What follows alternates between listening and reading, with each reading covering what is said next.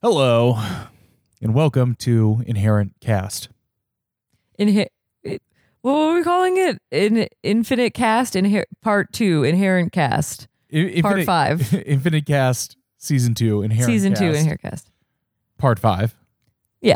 Yes. Sure, Uh, we're back again. we're back, Two weeks in a row. Look at Wow. this. We're trying to get back on that horse. back on that horse. Clip clop, Clip clop. N- nay, bag of bag of oats. bag of oats, bag of apples, bag of oats. Bag of oats. Bag of oats. Bag of oats. Bag of oats. I feel like that's a uh, you know like a a, a warm up mouth exercise. I I ain't seen a horse in weeks. That's the one thing in L.A. In Brooklyn, we sometimes we would just be going to the park and there would just be like a big group of horses just riding around on the freaking bridle we had a horse in our backyard, like that show, The Two Broke Girls. Yes, we were the two broke girls. Yes, we kept a horse in our backyard. It was even eating up all our money. We're never going to get this cupcake business off the ground. We're never. Did they ever do that? Uh, I wonder. Anybody's seen the, the series finale of Two Broke Girls? Let us know if they opened the cupcake store or not. Uh, if if anyone has uh, worked on the uh, TV show Two Broke Girls, good for you. Probably the last show to get into syndication in a kind of meaningful way that could get you residuals. Yes. Uh, Kat Denning sure looks nice. Oh, she, she sure does. I love. Looks her. like a nice person. I mean, oh yeah, she looks like a nice person. yes, Um, wh- what's up? What's up?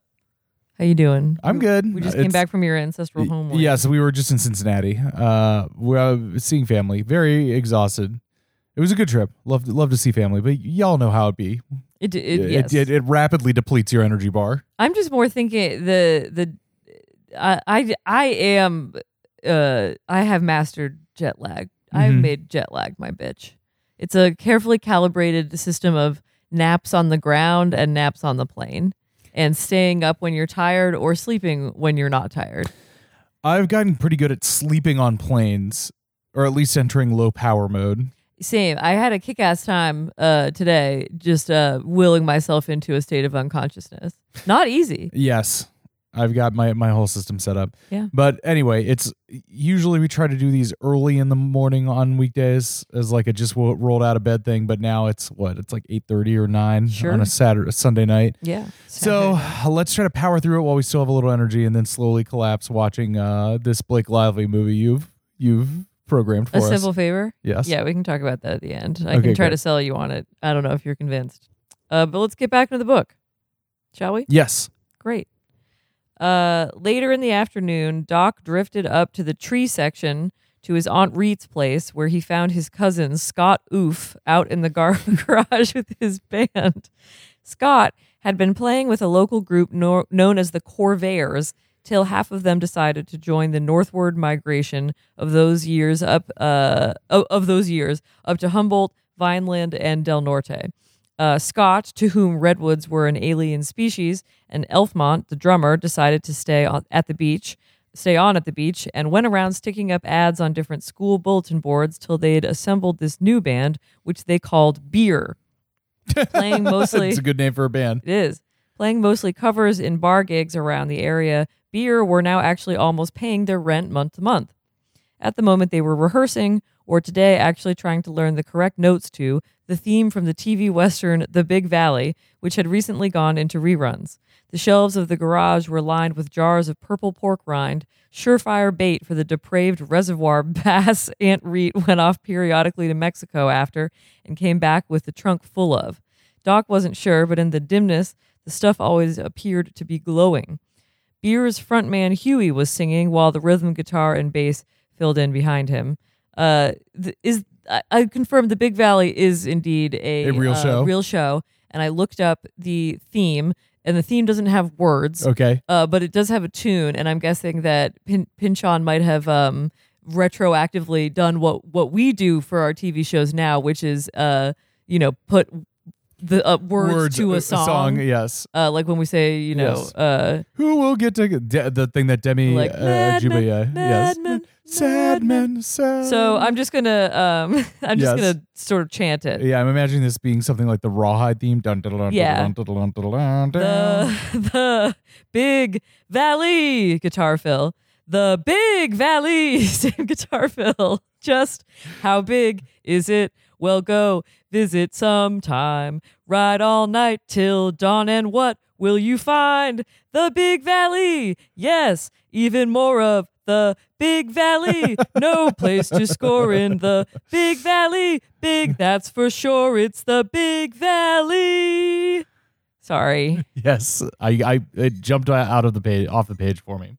It's like it's like my roots, Scott explained. My mom hates the San Joaquin, but I don't know, man.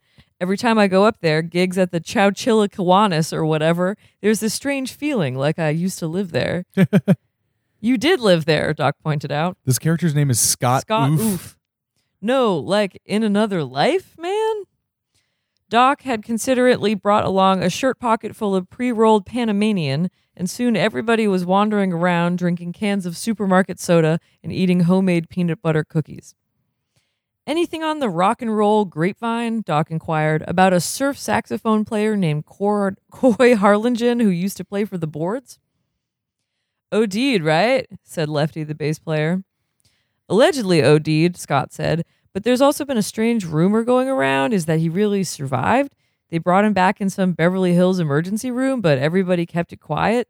Some say they paid him to go on pretending he's dead, and he's out there someplace right now, walking among us in disguise, like with different hair and so forth.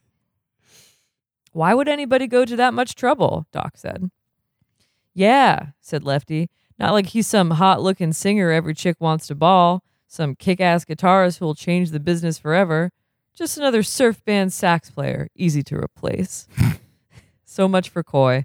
As for the boards, they'd been making piles of money lately, living all together in a house up in Topanga Canyon with the usual entourage groupies, producers, in laws, pilgrims who journeyed long and hard enough to be taken in as part of the household. The resurrected Coy Harlingen was darkly rumored to be one of these, though nobody recognized anybody there who might be him. Maybe some thought they did, but all was fuzzed, as if by the fog of dope. later, later, as Doc was getting in his car, Aunt Reet stuck her head out the bungalow office window and hollered at him. So you had to go talk to Mickey Wolfman. Nice timing. What did I tell you, wise ass? Was I right? I forget, Doc said. That's the end of that chapter, which was chapter two. This is chapter three. The cop who'd called Hope Harlingen with the news about Coy's overdose, Pat Dubonnet, was now top kahuna at the Gordita Beach station. Doc located behind his ear a bent cool, lit up, and considered aspects of the situation. Pat and Bigfoot had come up at around the same time, both having begun their careers in the South Bay, practically on Doc's own stretch of beach. Back in the era of the surfer lowrider wars, Pat had stayed, but Bigfoot, quickly picking up a rep for stick assisted pacification solid enough to look to the folks downtown like an obvious draft choice, had moved on. Doc had been around long enough now to watch a few of these hotshots come and go, and to note that they always left behind them some residue of history. He also knew that Pat had more or less fucking hated Bigfoot for years. Time for a visit, he decided, to Hippiephobia Central. he drove past the Gordita Beach Station house twice before he'd recognized it. The place had been radically transformed, courtesy of federal anti drug money, from a pierside booking desk with a two coil hot plate and a jar of instant coffee into a palatial cop's paradise featuring locomotive sized espresso machines, its own mini jail, a motor pool full of rolling weaponry that would otherwise be in Vietnam, and a kitchen with a tr- crew of pastry chefs working around the clock. gotta gotta have my donuts. Yes. Uh, after threading his way among a crew of trainees chirping around the place, squirting mist at the dwarf palms, wandering Jews, and Dieffenbachias. Uh, I don't know that plant. Um, wait, let me see if I can quickly look it up. We have been gifted several wandering Jews. Yes. Uh, didn't we come? Wasn't there a different name for it? Uh, Probably. whatever. It's not for us to decide. Uh, the chosen leaf. Uh, uh, Dieffenbachias, uh, which I'll try to look up after. Doc located Pat Dubonnet in his office and, reaching into his fringe shoulder bag, withdrew a foil wrapped object about a foot long. Here you go, Pat, expressly for you. Before he could blink, the detective had grabbed, unwrapped, and somehow ingested at least half of the lengthy wiener and bun within, which had also come with everything on it. Is that from the Wiener, Wiener Schnitzel? Maybe. Another another local place that we have to s- Maybe. to uh to to try sooner than later. Hits the spot. Amazed I have any appetite. Who let you in, by the way? Posed as a drug snitch. Fools him every time. All 'em bright new faces, still naive, I guess.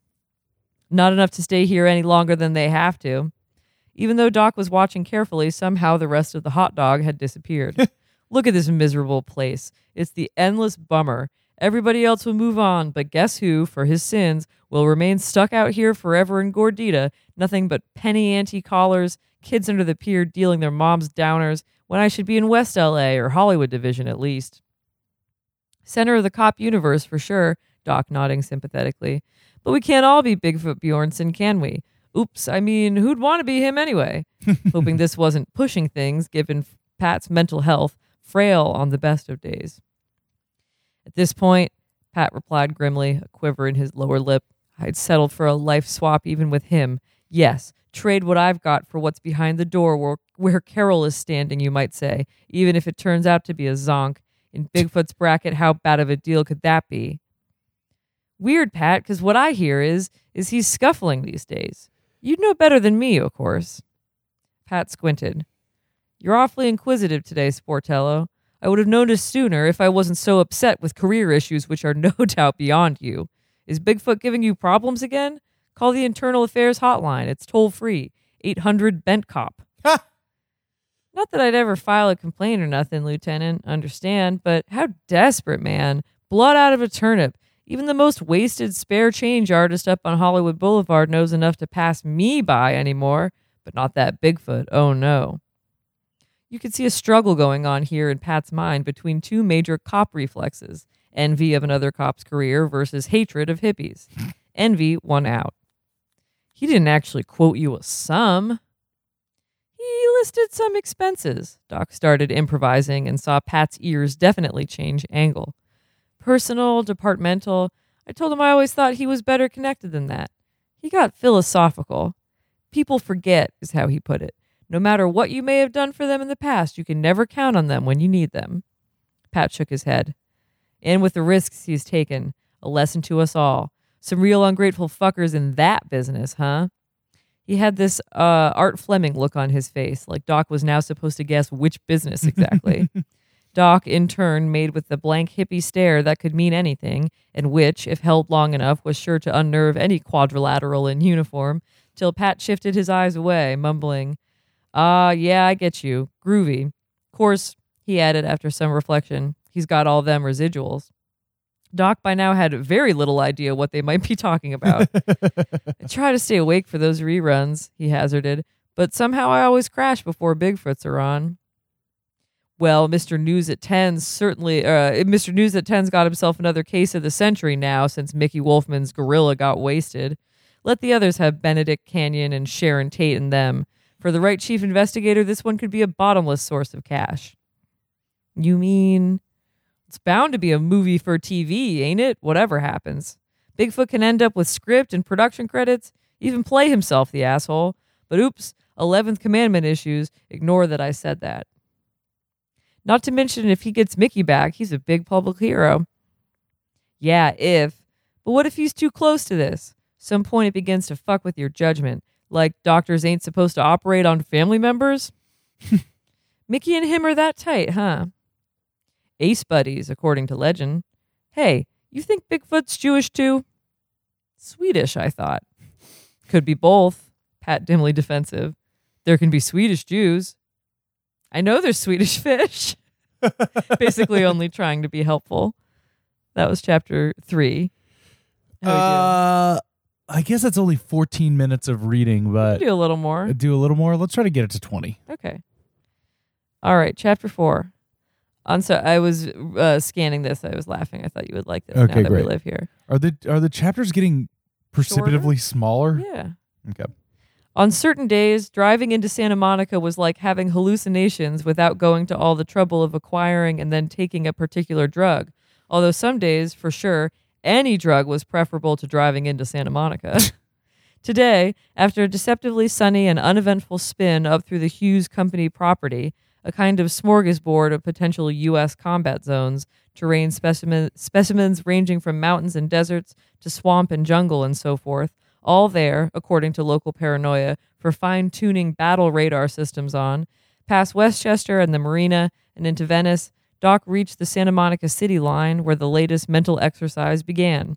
Suddenly, he was on some planet where the wind can blow two directions at once, bringing in fog from the ocean and sand from the desert at the same time, obliging the unwary driver to shift down the minute he entered this alien atmosphere, with daylight dimmed, visibility reduced to half a block, and all colors, including those of traffic signals, shifted radically elsewhere in the spectrum. Doc went automotively groping in this weirdness east on Olympic, trying not to flinch at what came popping up out of the gloom in the way of city buses and pedestrians in altered states of consciousness. Faces came sharpening into an intensity usually only seen at area racetracks, their trailing edges prolonged, some of them in quite drastic hues and often taking some time to clear the frame of the windshield. The car radio didn't help much, being able to pick up only uh, KQAS, playing an old drooling Floyd Womack single Doc had always had conflicted feelings about. On the one hand, trying not to take it personally just because he'd t- chased down a debtor or two, but then again, finding himself going back over wrongs and regrets. All right, do you think I can give give it the old college try? Uh, Yes. All right, Droolin' Floyd Womack. Does that kind of sound like a blues song to you? Yeah. Or maybe like a blues rock or like a Little Richard. Yes. I, I assume it's maybe like a play on like a howlin' wolf. Howlin'. Yeah, drooling. So who- what's your give me your best bluesman? All right, the. I wish, honestly, I should go forward and try to assign some chord progressions and just play this as a song. The.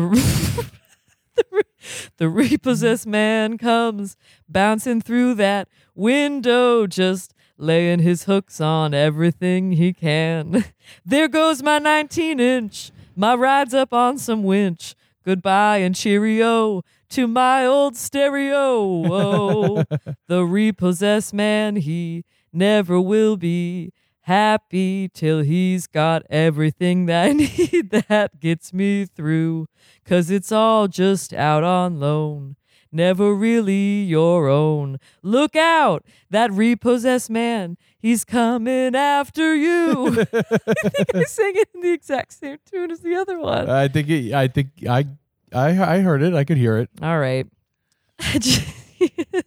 Just out of Ondas Nudosas Community College, Doc, known back then as Larry Sportello, had found himself falling behind in his car payments. The agency that came after him, Gotcha Searches and Settlements, that's Gotcha with an exclamation point, Of course. uh, decided to hire him on as a skip tracer trainee and let him work the debt off that way. Yeah. By the time he felt The comfortable a enough, re- the life of a repo man is always intense. hey, Yes. uh, by the time he felt comfortable enough to ask why, he was in too deep. this is fun, he remarked once after about a week on the job, as he and Fritz, Fritz Drybeam were parked up in Reseda someplace on what was proving to be an all-night stakeout. This is literally just Repo Man. Yeah, baby. I wonder. I wonder if Pynchon's ever seen He Li- must. Repo Man. Fritz, in the business 20 years and seen it all, nodded. Yep. And wait till you start with the inconvenience premiums. This being Milton the bookkeeper's term. Fritz, as graphically as possible, went on to describe some of the forms of motivation that clients, typically those who loaned at high interest, often asked the agency to provide. I'm supposed to kick somebody's ass? How believable is that? You'll be authorized to carry a weapon. I never fired a gun in my life. Well, reaching under the seat, what kind of a weapon is that? It's a hypodermic outfit. I knew that, but what am I supposed to load it with?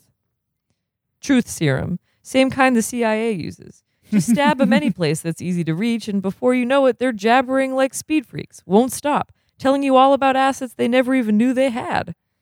Larry decided to stash the outfit in a sinister looking red faux crocodile shaving kit he'd found at a yard sale up in Studio City. It wasn't long before he noticed how many of the delinquents he and Fritz visited seemed unable to keep their eyes off it. Uh, he understood that if he was lucky, he might not ever, uh, he might not have to so much as unzip it. It never quite became a tool of his trade, but did develop into a useful prop, in time earning him the nickname Doc. Today, Doc found Fritz banging around under the hood of a Dodge Super Bee, preparing to go out on a collection run. Hey there, Doc, you look like shit. Wish I could say the same for you, Bright Eyes. Keeping all them carburetors straight? Wholesome thoughts and don't smoke nothing's been grown in a combat zone. That's my secret, and it could even work for you. That's if you had any self control. Uh huh. Well, my good luck today that your brain's all dialed in because I need to find somebody in a hurry. My ex old lady, Shasta Fay. I think you mean Mickey Wolfman's girlfriend. This is Dr. Reality's office calling. You're way overdue for your checkup. Fritz, Fritz, how have I offended you? Every cop in the LAPD and the sheriffs is looking out for both of them. Who do you think will find them first? Um, Judging by the Manson case, I say any random idiot off the street. Well, come in, come on in and check this out. Motioning Doc into the office. Milton, the bookkeeper, wearing a flowered Nehru jacket, several strings of cowrie shells around his neck, and vivid yellow shooting glasses, glanced up with a wide smile out of a haze of patch- patchouli scent and waved slowly as they headed for the back room. He looks happy. Business has been picking up, and it's all because of. He flung open a door. Tell me how many random idiots you know got anything like this. Wow, Fritz. It was like being inside a science fictional Christmas tree. Little red and green lights were going on and off everywhere. There were computer cabinets, consoles with lit up video screens, and alphanumeric keyboards, and cables running all over the floor among unswept drifts of little bug sized rectangles punched out of IBM cards, and a couple of Gestetner copy machines in the corner, and towering over the scene, all along the walls, a number of Ampex tape reels busily twitching back and forth. ARPANET, Fritz announced. Ah, no, I'd better not. I gotta drive and stuff. Maybe just give me one for later. it's a network of computers, Doc, all connected together by phone lines. UCLA, Isla Vista, Stanford. Say there's a file they have up there and you don't, they'll send it right along at 50,000 characters per second. Wait, ARPA. That's the same outfit has their own sign up on the freeway at the Rosencrantz exit? Some connection with TRW. Nobody over there is too forthcoming. Like uh, Ramo isn't telling Wooldridge. I don't know what that reference is. but you're saying somebody hooked up to this thing might know where Shasta is? Can't know till we look. All over the country, in fact, the world, there's new computers getting plugged, plugged in every day. Right now, it's still experimental, but hell, it's government money, and those fuckers don't care what they spend. We've had some useful surprises already. Does it know where I can score? That's the end of the chapter. Great. That's a great it? place to start. Stop. ARPANET. Oh, ARPANET. They're getting online, We're folks folks. through the through the phone, kind through of. the phone, kind of. Yes. Uh, connecting with his old re- old Repo Man Yeah. uh, friends. Who's, who's gotten kind of nerdy Yes. His uh. Uh, maybe that would be you know because I am I've I've long loved Repo Man, one of my favorite movies, but I, I've always wondered like where you would go with that story. Obviously, not everything needs to have a sequel, but I'm always like, oh, you know, if I was given the chance, you know, if I got if I was given any property to be like, all right, do something with this, like take this IP and do something, I think the first thing that I would do is like Repo Man, and it's like, what do you do? Do you do a reboot of it or do you do a sequel? And I think kind of a maybe a William Gibson inflected single, uh, uh, uh, uh, a sequel. I obviously now it would be set in the past, but it would be of uh, Otto having graduated from Repo Man to private. You basically, I you'd basically just do Yeah, this, yeah. but set in the '90s, and maybe have it a little like William Gibson, uh, cyberpunk influenced in that you know the first Repo Man has that like the alien caddy Yeah. the radioactive alien caddy sci-fi element to it. You you may turn that into more of a um, you know, a, a '90s cyberpunk thing a little later, uh, and and and sequelize it with Otto. I don't know, ten years on, ten years into his career. I don't see why not. You should write it. I should. Uh, all right. Should we do our our full? yeah. Do you want to so take this one? Uh, yeah. I might I might tap you in for help. We we meet uh Doc. Yeah. Sha- Shasta, his old lady, uh, asked him for help. Uh, her boyfriend Mickey Wolfman, uh, property developer, is in trouble. He's uh he might get locked up against his will by his wife and his wife's co-conspirator. Yes. Uh, and then Chess is like, keep an eye on him, and he's like, totally. And then she disappears. Uh, he goes. Uh, then he gets a, another call, uh, another bit of business from Tariq Khalil, uh, who has a debt he needs to settle. uh, with one Glenn Charlock, an associate of Mickey Wolfman, specifically a bodyguard, a body man. Uh, after doing some research, he uh, visits the property that uh, Mickey is developing, Channel View Estates. Uh, sort of knocks around for him at the um, massage parlor slash sexual palazzo, and gets knocked over the head. Wakes up to his nemesis Bigfoot Bjornson, uh, who, as we understand it, he's not a, he's not a Gordita Beach local anymore. He's like a, uh, a downtown LA cop Yes. or has so, some kind of jurisdiction wider than just Gordita Beach. Uh, he thinks that uh, he informs him that Glenn Charlock is dead and says, "We think you have something to do with it," and gives him a thorough investigation, uh, but can't pin anything on him. Uh, and he, you know, gives him a ride back to his impounded car. Uh, tries to recruit him into being a, an undercover uh, cop and informant yes. and he says absolutely hell no what happens next uh he gets back uh Khal- khalil is like it wasn't me sorry about that he's like no big deal he's like all right i'm i'm going away and he gets a new bit of business hope Harl- Har- harlingen Yes. former heroin addict who doesn't think that her husband coy who Yes. is a surf rock saxophonist for the band the boards yes. uh, actually OD'd and died. Uh, she thinks that he's still alive, and Doc uh, takes it somewhat seriously.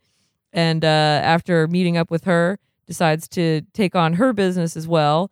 Uh, uh, Hope also knows Shasta, and therefore knows about the whole business with uh, uh, Mickey Wolfman as well. So it's all kind of connected. So now he's sniffing around for Coy. So he goes to his, His uh, cousin, cousin Who is uh, Scott Oof, who is in a band called Beer, uh, checks in, you know, smokes a pot, checks in on them. Uh, it is also believed that you know Coy is not dead, so he's kind of corroborated on that. Um, and then he, uh, what?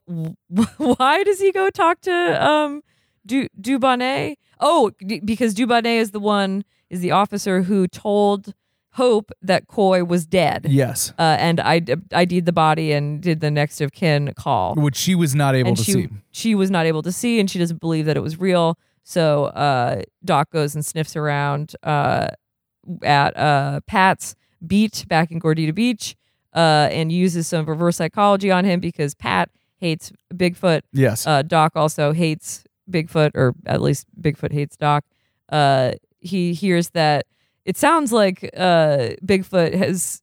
It's a confusing conversation, uh, but Bigfoot has business beyond just typical cop business. Yeah, I gathered that to mean uh, two things: is that Yes. a he's profiting off of the uh, the cases that he's investigating, Yeah. but then also the thing where he's trying to be, uh, you know, what everybody will eventually try to be a content creator, Yes. and is uh, also has he is you know, you know what what is he? He is a recognizable 21st century force for force of the uh the the influencer hustler. yes. He has multiple revenue streams. Yes, totally. And then uh, finding that out, he then uh, heads back up to his, we get the origin story of Doc, why he becomes a PI. Yeah. Uh, it's because he was a repo man turned He he Uh, got repoed and then was turned. Yes, got repo. Yeah, f- found the other side of the the repo zone. Yeah. Uh, and then he visits his old office um, because he's trying to.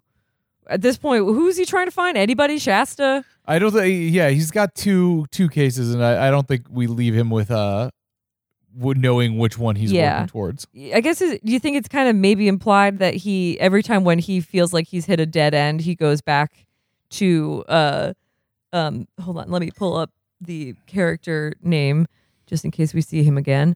Um beep boop bibbity bop Fritz. Fritz. Uh goes back to Fritz who might have some he might be like his tech guy, Yes. right? See, I Hey, hey Fritz, how can you help me? I've I've talked to everyone I think I could talk to and now I I need to see if there's any other way to track down the people yeah, I need to down. California in the '70s is so very interesting because and it really is the the the intersection of things that are ending and things that are beginning. Mhm. You know, the ending of this like '60s wave, and then the beginning. I mean, that just that little hand on uh, that little scene right there of being like, "This is arpnet This is going to connect everything together," and and uh, Doc being like, "Yeah, but can I smoke it?"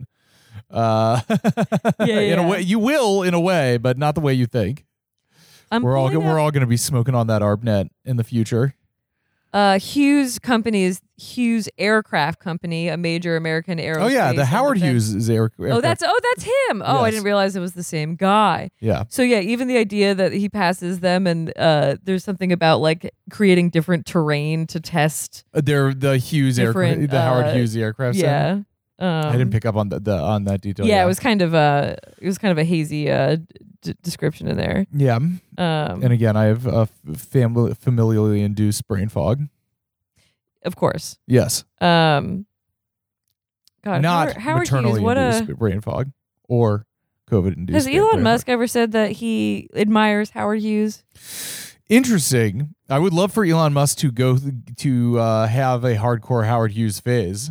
I mean, it seems like he probably already does. Um, yeah, but you know, would just be it, it would be it would be uh, entertaining to watch him become debilitatingly uh, reclusive. I feel like unlike Howard Hughes, uh, Elon Musk is never going up in the rocket. You know what I mean? Like Yeah, he's not putting his life on the line. he's not flying the things. uh, Howard he Hughes should. in the damn if he really plane. believed in them, he would be on every SpaceX man, man mission. you have to get it, get it how you live it. Yeah. I don't even know if that's the right way to describe it. Hey, Howard Hughes flew, flew some of those damn planes. Uh the Ca- California as a hippie paradise and also you know like aerospace uh Yes. and it, it you know internet um Yeah, uh, the, the the tech, uh, you know, techno.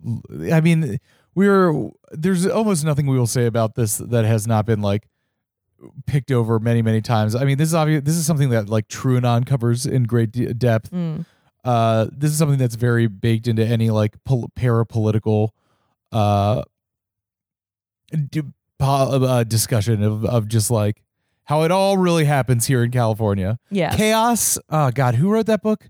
Uh, that guy who started researching a, Mar- a Marilyn Manson thing for like a, a, a 40th anniversary like People magazine piece, and then ended up uncovering that maybe did I say Marilyn Manson? Charlie Manson. yeah Uh, that maybe Charlie Manson was like a, a, a MK Ultra victim who was like dosed oh out of like official MK Ultra uh, uh, dispensaries in, in the in the Haight, and then set you set loose on an unsuspecting. It's just like yeah, every, the be, I always think of California as like, you know, it's a with what with all the manifest destiny. It's like America slopes down and it all collects here, and it Mm. and it should be like the the grease trap of America, but it is uh, uh almost comically one of the most beautiful places in the world. the and so all all the detri- the psychic detritus and effluvium of uh, of American society, and you know, from its culture to its government, just kind of collects here and then bakes in God's most perfect environment. yes but also it's harshest and most uh chaotic and unstable. Yes, uh you know, always wondering whether the big one will happen. It's uh, true. you you think it's going to be the grease trap but it's actually uh when it you ca- you uh, put weed in a grinder and get all the keef at Oh the yeah, it's the it's the keef the keef it's trap the stickiest of, of, the icky. Yes, uh, America's stickiest sticky al- always ends up on the on the coast. We've sort of lost in the boom because I can't stop talking about weed because this this book is a, a weed it's book. a weed book. Uh, we we've lost in the boom of uh, legalized cannabis in America is you know the lo- the localness of uh, certain like uh, strains. Yes, He's, he has some pre rolled Panamanian. yes. Well, he that I, saved some Hawaiian. uh, this is what I was saying uh, from last week. Is that I want to go to one of these dispensaries and ask for some real like '60s and '70s age Maui Wowie. Nobody ever talks about Maui Wowie What anymore. about chi- Chiba Chews? Those are still Yes. a thing. Those were like the world's first edible. Not the world's first, but you know what I Yes. mean. The fir- world's first name brand edible. um yeah some some golden panamanian some stuff like that it's funny i saw like a uh illustration somebody posted this was a while ago but posted like high times like end of the year centerfold spread from like 1977 and Uh-huh. every single strain literally lo- looked like the worst swag that the ch- your cheapest friend in college would have. It looks like a, a dandelion. yeah, it really does. side of the yeah, it looks like they all look like um, like like the same rolled up thing of sage that you've had since uh you know, for like twenty years. Uh, and this was like the real primo shit that made the year-end centerfold of of High Times magazine. Yeah. Um, I want to go back to a second for a second to uh, Bigfoot's cornering of the content market on these crimes because my God, I feel like even when uh, Pynchon wrote this, that it wasn't even such a thing of true crime. What year did this come out? Is this 2000? Well, I guess all we really need to know is was this before or after Serial, and I think it was before. I think it was before. yeah. um just the idea of like kind of cornering the market on like a particular s- narrative oh 2014 uh so, So it's right, right before around then. serial Yeah. and it's you know it's not it's not I, as i always like to say true crime the current boom or i think maybe we're slightly past it Yeah. didn't come out of nowhere people have been watching dateline on saturday nights for yeah, but it took the marriage of the medium and the message that I really think that you can definitively put put a finger on on Serial as like, oh, this is this is now a new way that a new, more direct, more Serial's like the crack co- the crack to the cocaine of uh of Dateline. You're like hey do you uh, like do you like stories. dateline but would you like to listen to it while you do your dishes And also, would you like it uh, done in a much more like casual, direct, parasocial way with much less of vetting yeah and more focus on is this an entertaining story? Yeah. Uh, and you know, even just the idea of like story story ownership and content ownership, and I feel like we're we're in a very grim uh state of content creation right now, especially because the money is being squeezed out of uh, every creator's hands and into just the you know the heads of whatever media companies uh, are trying to put them out, and that's why everyone is still on strike right now. Do you think a place like iHeartRadio has a department where they are just looking through rap sheets and like having lawyers and content bosses call like the families of recently murdered and seeing what they'll sell their story for? I bet they Or have. do you even I have bet they have that? researchers and producers who are looking up just like local like Yeah. crime, Yeah. uh, and un, you know unsolved mysteries and that kind of Yeah. thing. There's got to be a database. Every time I log into the iTunes and just check out their top list, there is something else there that is like a produced out story story that's like like a flower cut the the the grassland murders. the gra- not the grassland murders. It, but it is. It's like some new new bullshit every single time. well, I think the worm has a little bit turned Yes. on that stuff. I've noticed on TikTok, for example, there's a lot of people who are railing against my favorite murder and similar uh, of just like the idea of sensationalizing Yeah. crimes that happen to real real people and then also you know getting all in a tizzy about the concept of like ooh this could happen to me when like uh it probably it probably won't Yeah. and if it does it's probably going to be somebody you know which is not very that's not very mysterious or glamorous uh yeah, I have some sympathy for the my favorite murder people, even though they made so much money off of that show. mm. uh, just because of like I, you know, it's one of those classic things where classic, classic podcast things where I had, don't think that they had any idea that how successful the thing would be, and then they're kind of like trapped yeah doing that one thing yeah in a mode where it the tone that they were doing it made more sense when it was like low stakes and maybe just for their uh, small audience than I mean, the huge thing. I I think you could test a lot of, I'll say content creation again, a little ironically or Yeah. sarcastically. Uh, do a, do a thing. Does it feel good now? Now imagine doing that thing over and over again. Uh, for years and years and years Yes. to a, an increasing uh, si- an audience increasing in size that will increasingly hate you. Do you Yes. still want to do it? You still down? it's tough. I mean, that's a, a tension that we deal with with Chapo. but you know, I think that that's part of the thing. Is like, I think we've done a fairly good job of of growing the show stylistically and just in terms of like I don't know maturity. Does that what to say from like a weird lo-fi off kilter thing into a fairly professionalized show Yeah. you know and, i think that there's not- the only way that we could do that and keep it going for seven years and have it be that- decently respectable I would say that Chapo's also just not. It's not a one trick pony in and Yes. of itself. Like it's kind of an open ended prospect. Yes, that is the other thing that saves us is that the show can be any goddamn thing that any of us want it to be. Yeah. So we don't have to constantly, uh, every single episode, open the, another Wikipedia page of a horrific killing and then talk about whether or not they they the victims practice good safety and if the cops did a good, good job or not. if the if the killer is is or is not totally awesome sauce or uh uh whack whack whack balls. Whack balls. Yeah. I don't know. that I that's not Zom- quite my favorite. Now, zomb. Now that's a murder. yeah, That's that, my podcast. Yeah, that's not quite my favorite murder, but that is Yeah. the other murder podcast. Uh, The murder re- True Crime. Obsessed. True crime obsessed. Who uh, something happened in their fandom because they fell off big time, and we've recently taken second place back on Patreon. Sorry, not to do so much pod goss. Hey, it's all it's all connected to the themes. Yes. The themes within. Anything else that I've forgotten or uh No, I like. it's- I the, I do like this milieu. Stephen Oof. uh um How not do- Steven. Uh wh- what's How do you oof? spell oof? Greg? O O F. O O F. Um Beer.